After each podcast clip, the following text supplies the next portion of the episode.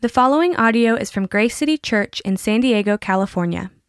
More information about Grace City Church is available at gracecitysd.com.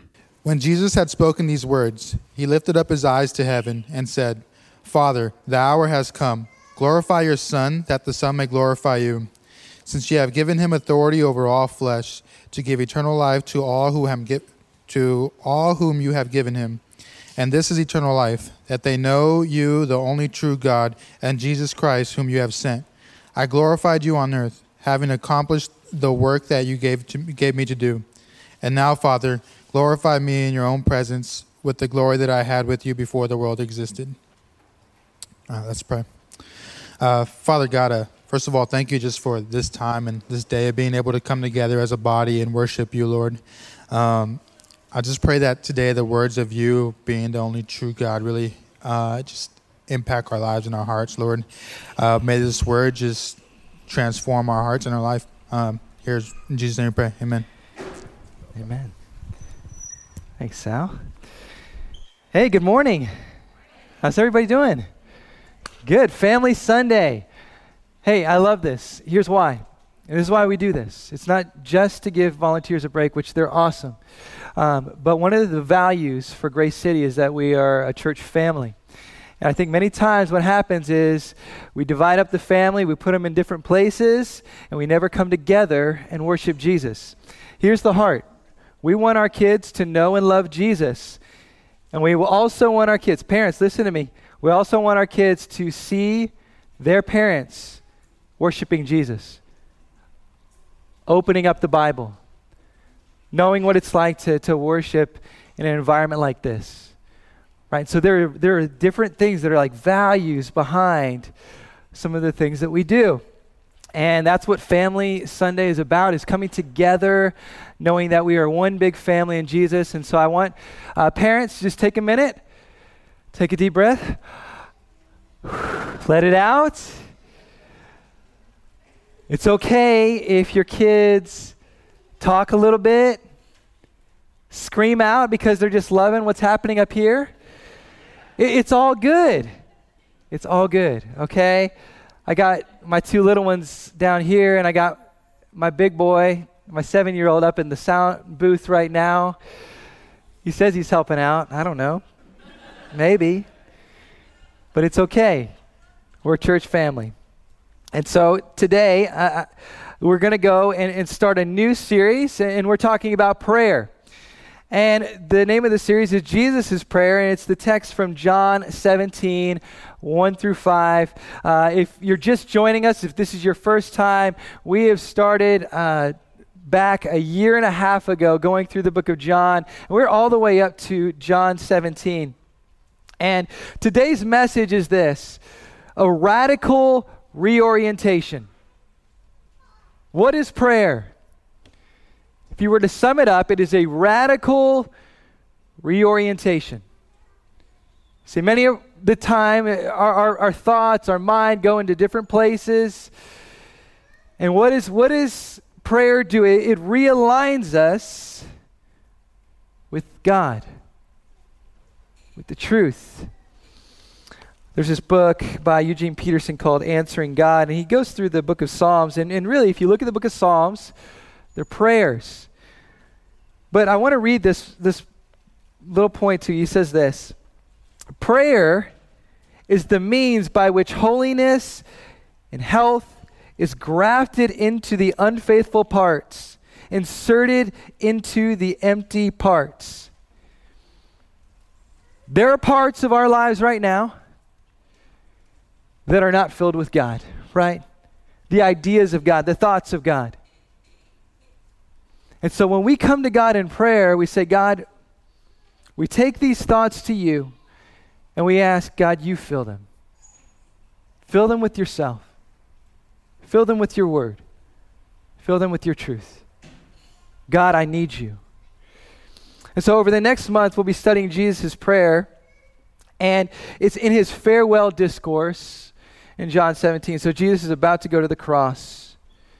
And we see this glimpse into what Jesus is concerned about before he dies.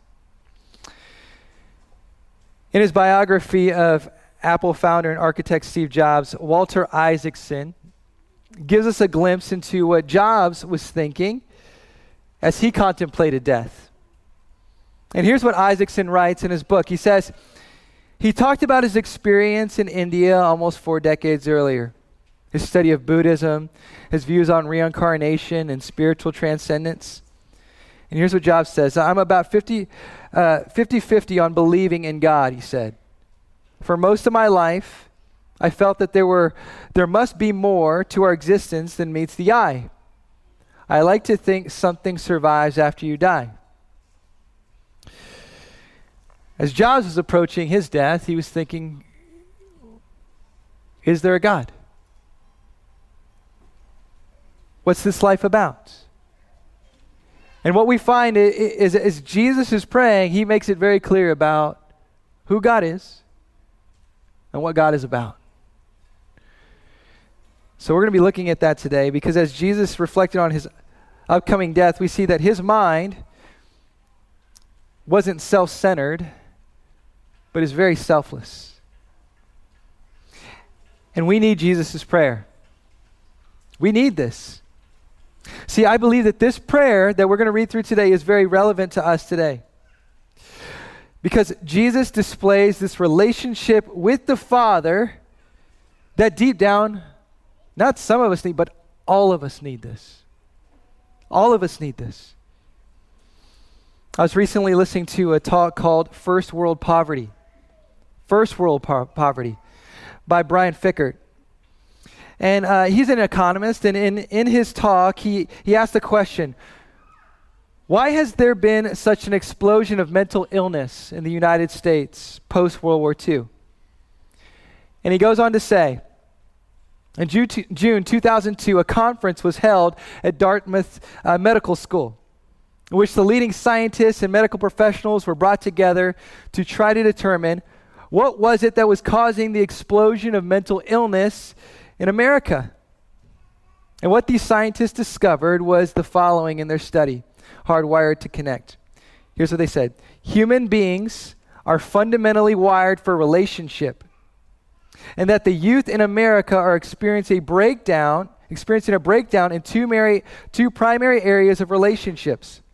One of those with other people, and the other primary relationship is with God Himself secular scientists saying that a breakdown in those two relationships are contributing to mental illness.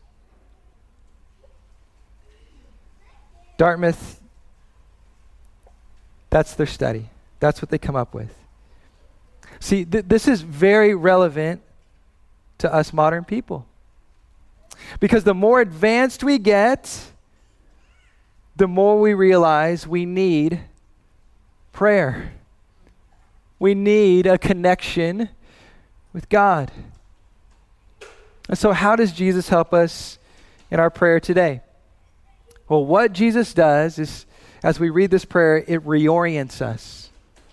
It reorients us to who God is and what He's done. C.S. Lewis once said, He says, I pray because I can't help myself. I pray because I'm helpless. I pray because the need flows out of me all the time. Waking and sleeping. It doesn't change God, it changes me.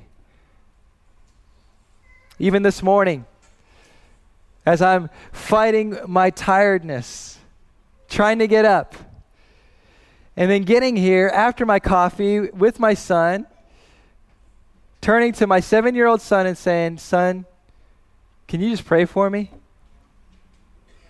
And he looks at me. He says, Dad, what do you need prayer for? I said, Daddy's tired right now. Daddy is tired right now. Can you just pray that Dad gets some strength? And he prays, and here's what he says. He prays. He says, um, God, Daddy is your man. And I just pray that he gets the strength he needs. You know what that did? That simple prayer, I don't know where he came up with the God, God's man thing. I was like, Thank you. God's man. What it did was it reoriented me to Him. beyond my tiredness. We all need it.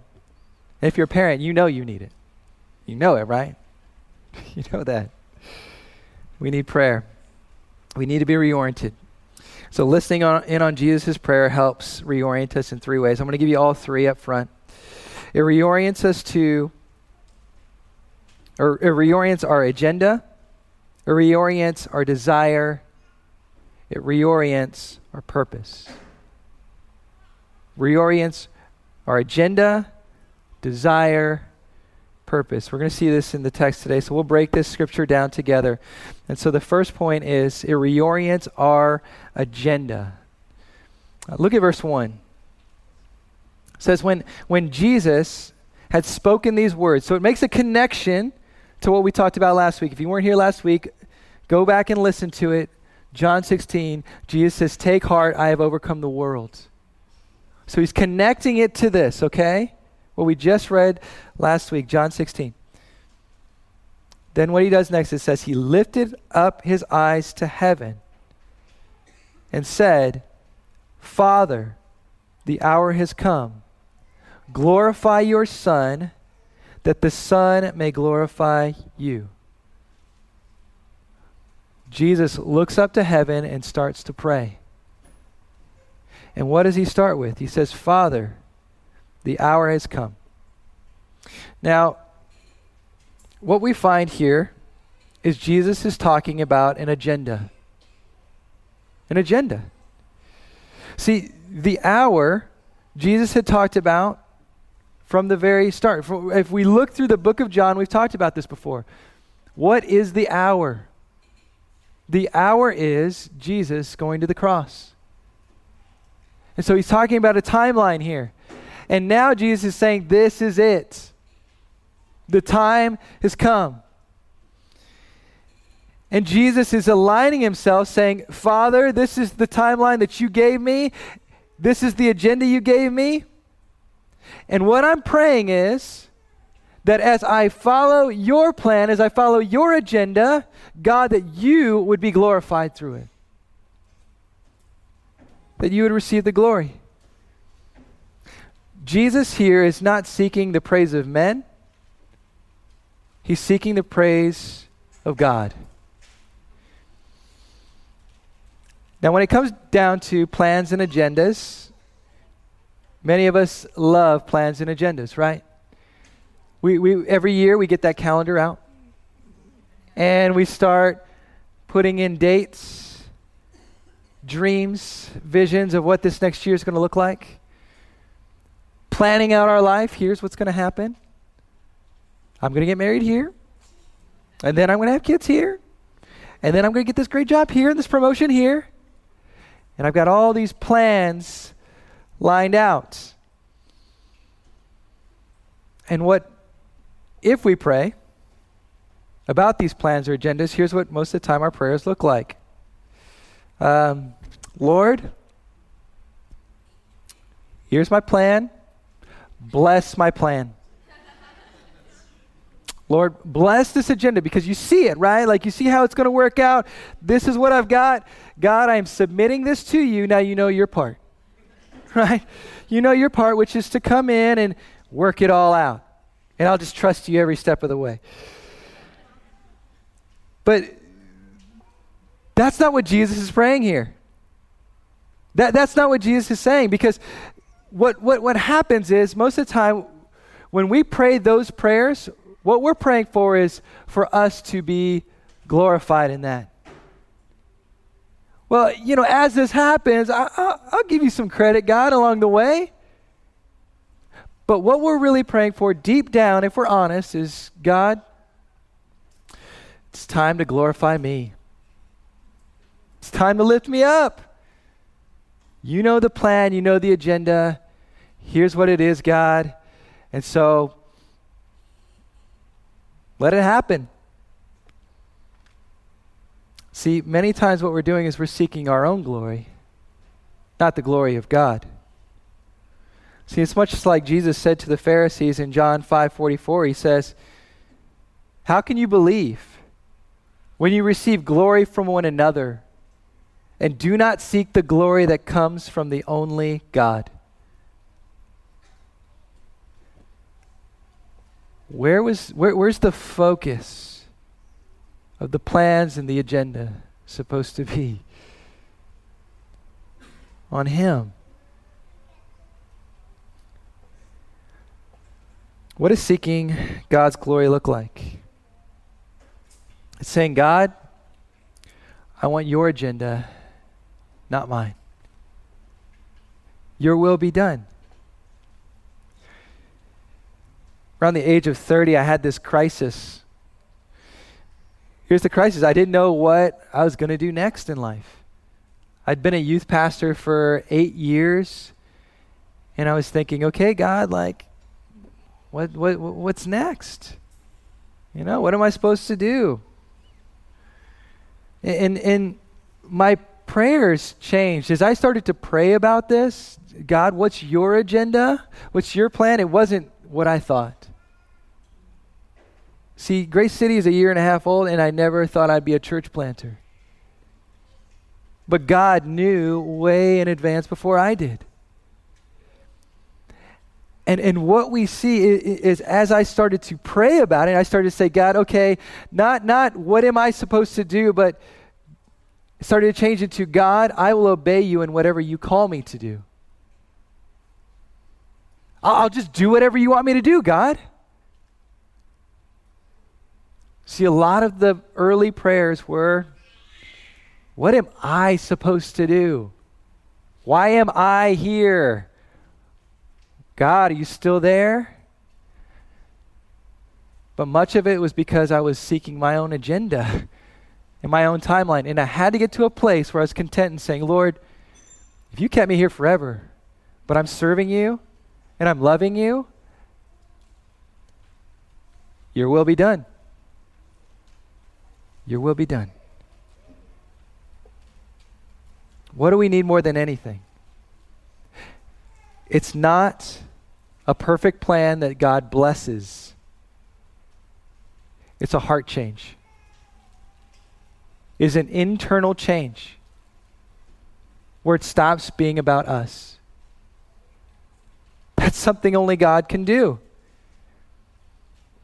On this verse, Timothy Keller rightly says, he says, Jesus' prayer, or Jesus prays not to conform God to his agenda, but to conform his own heart to God's agenda. That's what this is. And, and, where does this reorientation take place? It happens in the pressure cooker.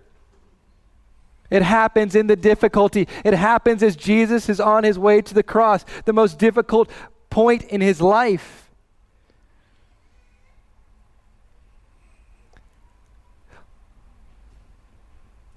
And we need to see that.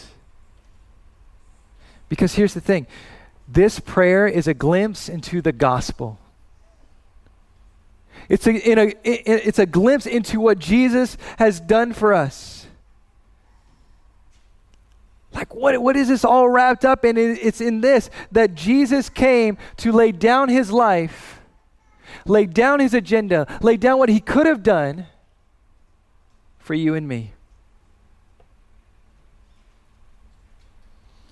And ultimately, we will never be able to let go of our plans, agendas, dreams until we see Jesus letting go of his life for us, laying it before the Father saying, I love you so much that I would lay down my life for you. Not as a good example, but as our only hope for eternal life. Our only hope for real life. It's much like uh, Pastor John Fouché, I heard him once say, he says, Put your dreams on the cross, let it die, and wait till the stone rolls away. That's what it means to be a Christian. Is as you see Jesus being laid in a tomb, rising on the third day, you do the same things with your dreams, with your agenda, with your plan, and you say, Lord, I'm putting it in there, and I'm just asking that you resurrect it whenever you want, on your timetable, in the way that you want it to be. Why? Because when we let go of our agenda and hold on to His, we experience how God's glory is so much better than our own glory. See, you and I weren't meant to carry that weight, it's only His. Whether we know it or not, we are either holding on to our agenda or gripping tightly onto God's. And th- the way you find that out is in prayer. Lord, sort this out in my life, sort this out in my heart. Help me to know what I'm holding on to right now. Because holding on to our agenda will, will either kill us, right? Stress, anxiety, greed, addictions. Or we'll surrender it into the hands of the one who was killed for us. That's it. He reorients our agenda in prayer. We see this happening with Jesus. The second is reorients our desire. So look at verses 2 and 3. Since you have given him authority over all flesh to give eternal life to all whom you have given him, and this is eternal life, that they know you, the only true God, and Jesus Christ, whom you have sent. So Jesus is clear here about his desire for believers. You want to know what God wants for you? It's that you would know him.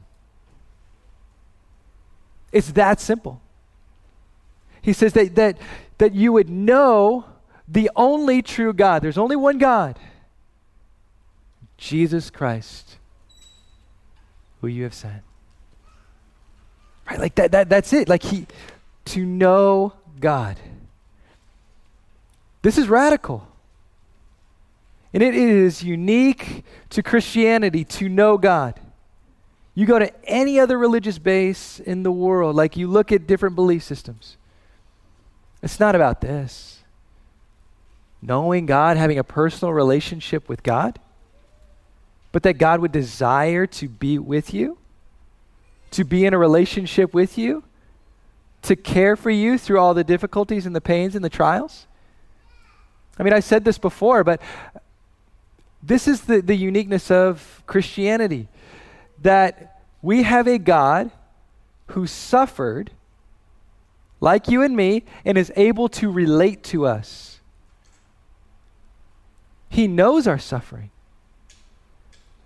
How do you know you have a God who loves you and, and he lived it. So that means he could relate to you, even in your most difficult moments. See, Jesus didn't come so that we could have a perfect life on earth. Everything's great. Our plan is going perfectly. He came so that we could have a relationship with God and go through the difficulties, through the trials, through the pains, knowing that God is with us. That God is with us and that He loves us. Jesus says that knowing God is real life, true life, eternal life. See, most of the time, what's our desire in prayer? If we're honest, it's usually not to know God more, it's to see what God can do for us. Isn't it? It's like, God, what can you do for me today? Got my haircut the other day. I was uh, sitting there with uh, my girls and my son. He's getting his haircut, and there's this older gentleman who comes in, and he sits down next to me. And you know, I'm just kind of chilling out, hanging out with the girls, and um, he want he just wanted to talk, and so we just start having this conversation.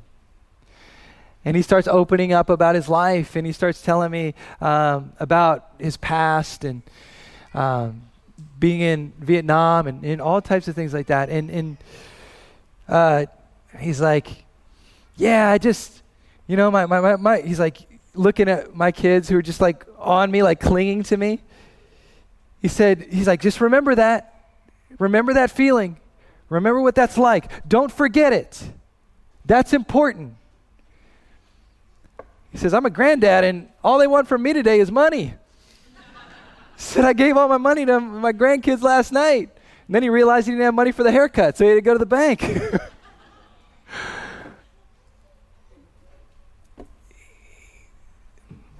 Many times we approach God like that, don't we? Our desire isn't just for a relationship to talk with God, to have know more about who He is. It's, it's to say, God, what, what can you do for me today?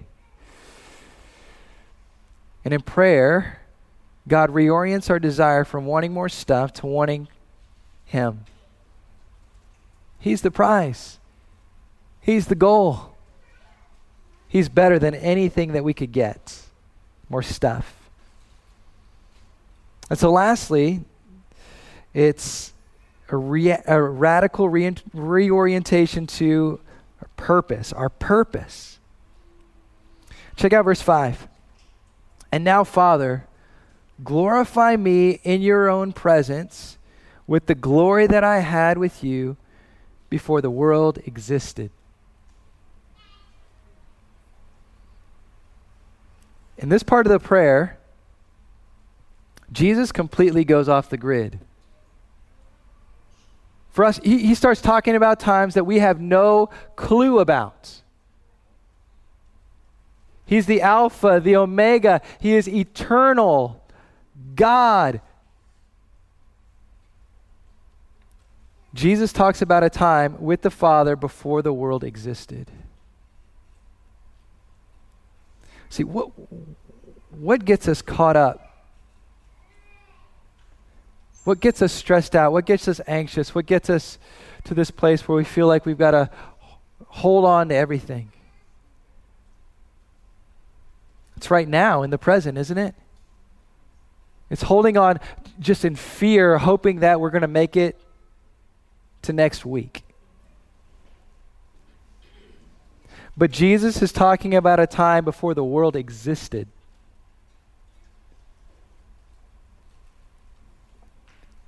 If he knew what happened before the world existed,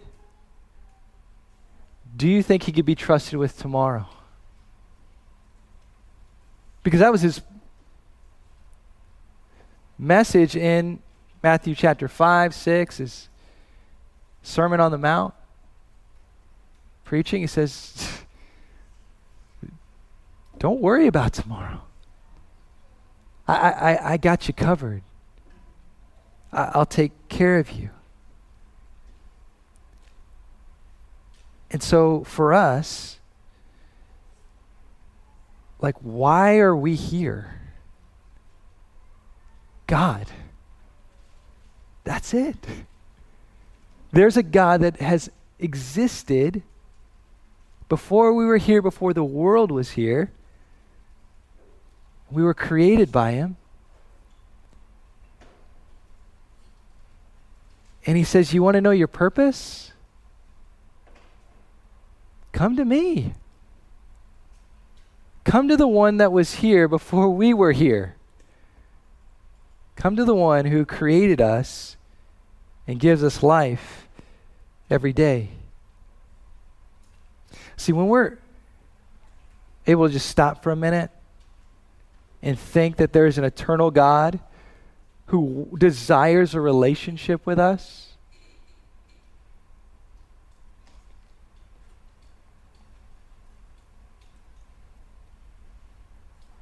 what if we started to pray, God, I want your purpose for my life? I'm tired of making up a purpose for myself. I'm tired of trying to create my future. Colossians chapter 1, it talks about the supremacy of Christ and that he holds everything together. Just think on that for a minute. Jesus is holding everything together by his power. And as we pray and we think on his position of who he is, we won't be so worried about ours. Because he'll be enough. And he'll help us through. So, just some quick takeaway questions as we say, okay, what's going to help me reorient my prayer to God as we look at Jesus' prayer? The first one is this It's personal. What agenda are you holding on to? What agenda are you personally holding on to in your life?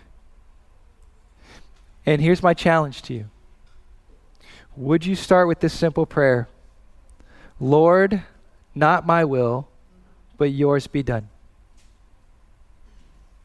Lord, not my will, but yours be done. Because, again, how much stress, anxiety, feelings of fear are we paralyzed by?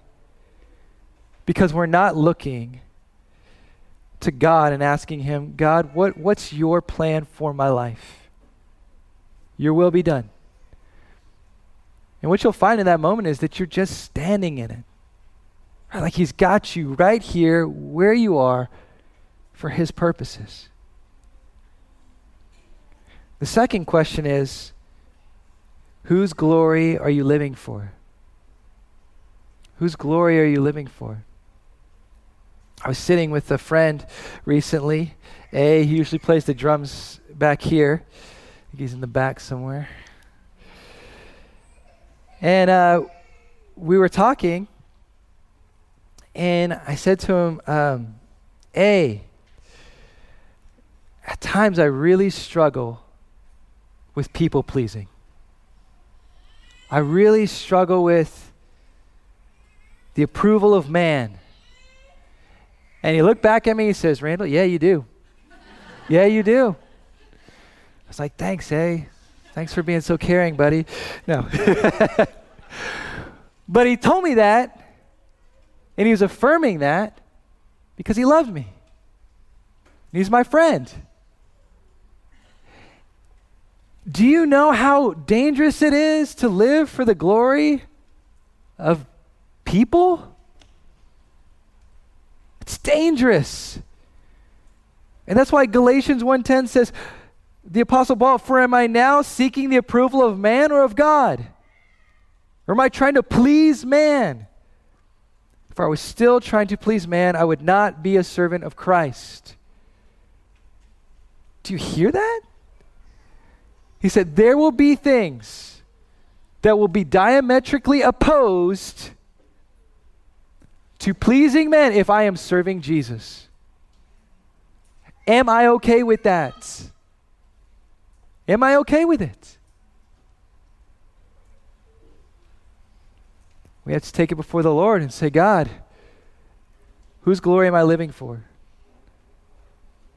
And lastly, this do you believe that God defines your purpose in life? Do you believe that God defines your purpose in life? One of my uh, favorite movies over the past few years has been uh, Selma, which was um, David Oyelowo. Trying to f- and uh, he plays Martin Luther King Jr. And in that, uh, we see the struggle facing racism and the prayers Martin Luther King Jr. And there were times where he had to make decisions that were not popular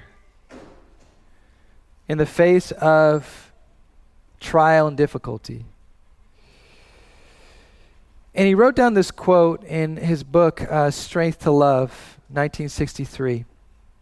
Says this about purpose. He says, I'm convinced that the universe is under the control of a loving purpose. And that in the struggle for righteousness, man his cos- has com- cosmic companionship. Behind the harsh appearances of the world, there is a benign power. To say that this God is personal is to not make him finite, a finite object beside other objects or attribute to him the limitations of human personality.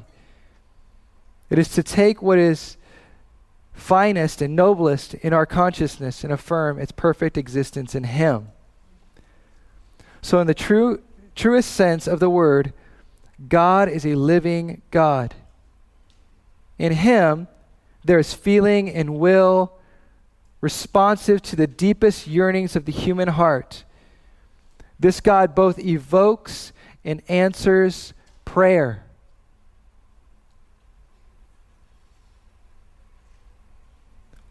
What makes weak people strong?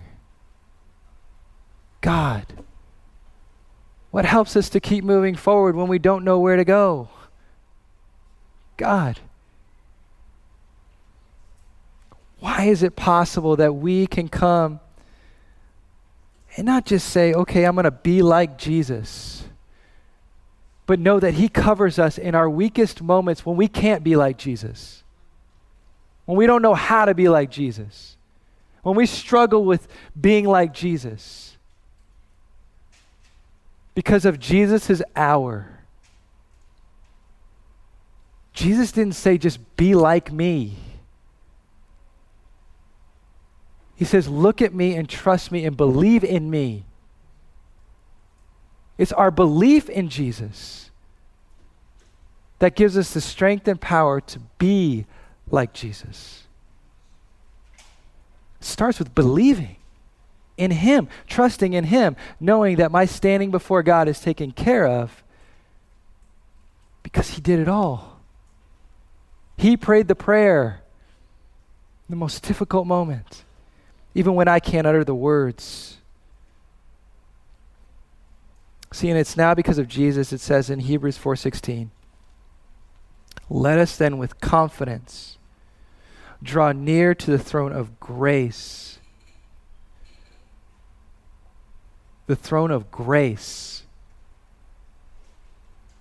What makes it possible for you and me to come near to God is not because we're good, it's because of grace. It's grace that draws us in. It's the undeserved love and favor of God that draws us in. That we may receive mercy and find grace to help in time of need. Are you finding it difficult today to pray? Start with the one who prayed for you. Start with the one who said, In his hour, your will be done, Father. And what you'll find is grace that will overwhelm your life and come into your life and transform you into someone you could have never been on your own. Let's pray. Jesus, thank you that you hear us, that you're an answering God. And that, Jesus, you have made a way for us. Lord Jesus, we pray that we remember the sacrifice that you've made, and that's what makes it possible for us to approach the throne of grace today. pray this in Christ's name. Amen. Thank you for listening to this resource from Grace City Church. If you found this helpful, feel free to share it and enjoy more resources at gracecitysd.com. Grace City Church exists to equip people with the gospel for everyday life.